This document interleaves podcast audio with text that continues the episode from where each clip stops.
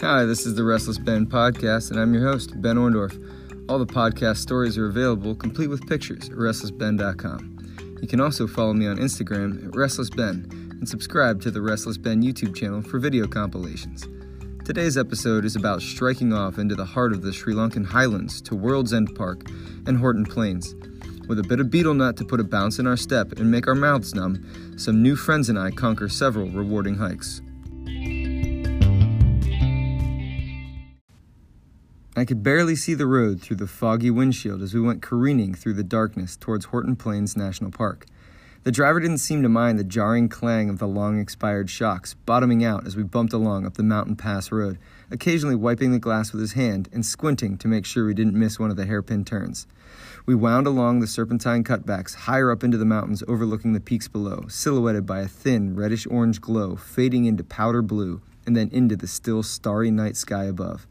I tongued the finely ground Sri Lankan coffee that had lodged itself between my teeth as the caffeine started to take effect. Maybe it's Stockholm Syndrome, but I had begun not to mind the stuff. Beats Nescafe instant coffee. The hike was a two and a half hour loop through lush rainforests, past waterfalls, and along the cloud forest cliffs of World's End. The overgrown trail, a few feet from the edge, occasionally cleared, exposing the picturesque valley below. Without any guardrails to protect hikers, a German tourist had met her demise a few months ago taking a selfie. I made a mental note to resist the urge to tempt fate and ask somebody else to take a picture with a safe distance between me and the sheer drop to the forest canopy far below. Along the trail, we encountered an elk that had clearly become accustomed to people and had almost certainly been fed. Pavlovian response in full swing, it came over to us slobbering and licking its lips in anticipation of a Snickers bar or some other human food delicacy.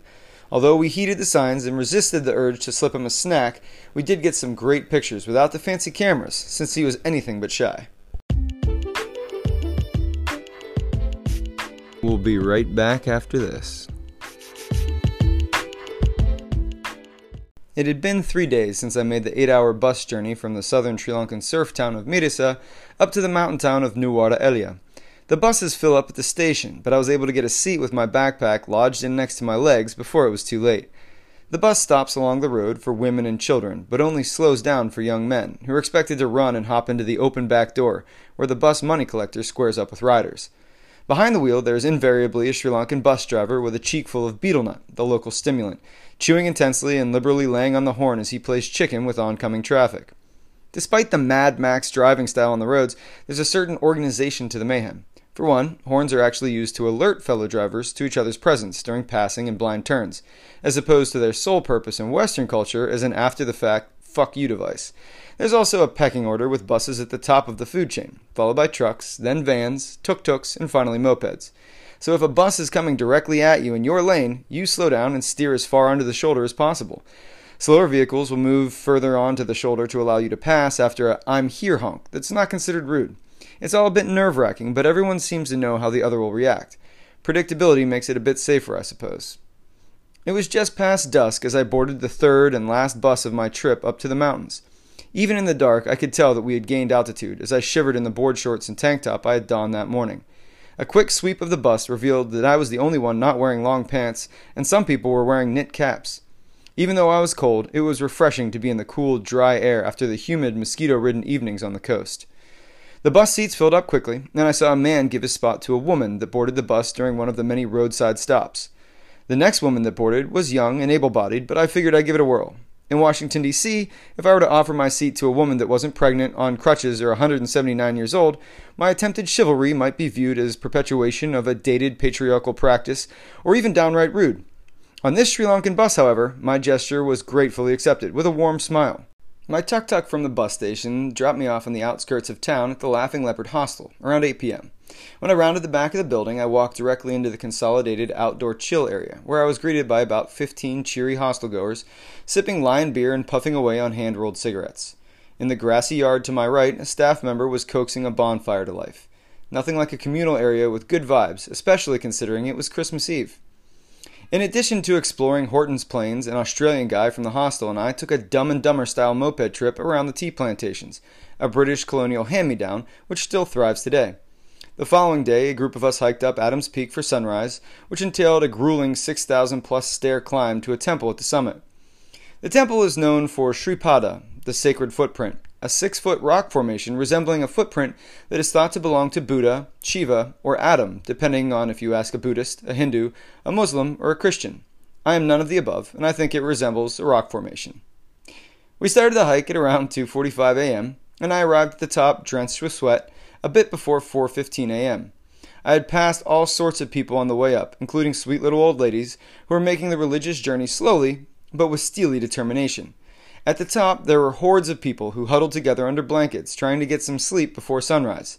I found a little ledge of a temple compound that overlooked some of the rituals taking place to climb up onto and lay down. Thankfully, I had picked up a light rain jacket and beanie at the markets that day, which kept me warm after I had shed my wet t shirt. As sunrise became imminent, the crowds began amassing along the eastern terraces of the temple. People began jockeying for position, so I decided to start my descent and enjoy dawn from the empty stairs. I stopped along the way at a tea shack for some of the colonial beverage and a hearty Sri Lankan biscuit.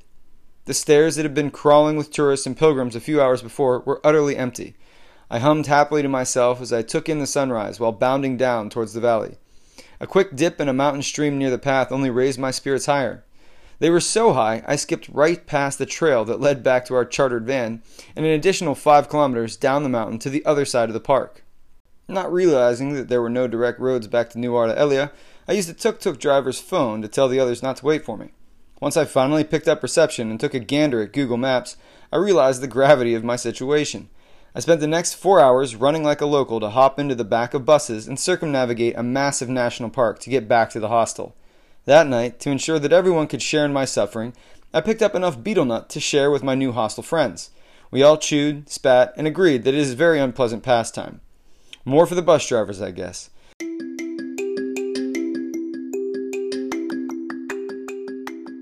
Thanks for tuning in. Check out restlessben.com for all the stories complete with pictures. At the bottom, there's a contact form to get all the newest podcast episodes sent directly to your inbox, as well as new travel videos and blog posts, so you can keep up with my whirlwind adventures. I've also included links at the bottom of my blog to some of my favorite gear on Amazon.com. Regardless what you buy, if you use my link to reach the Amazon portal before you get whatever it is your heart desires, I get a tiny little ad revenue. It doesn't cost you a dime, and it helps me stretch my travel a bit longer.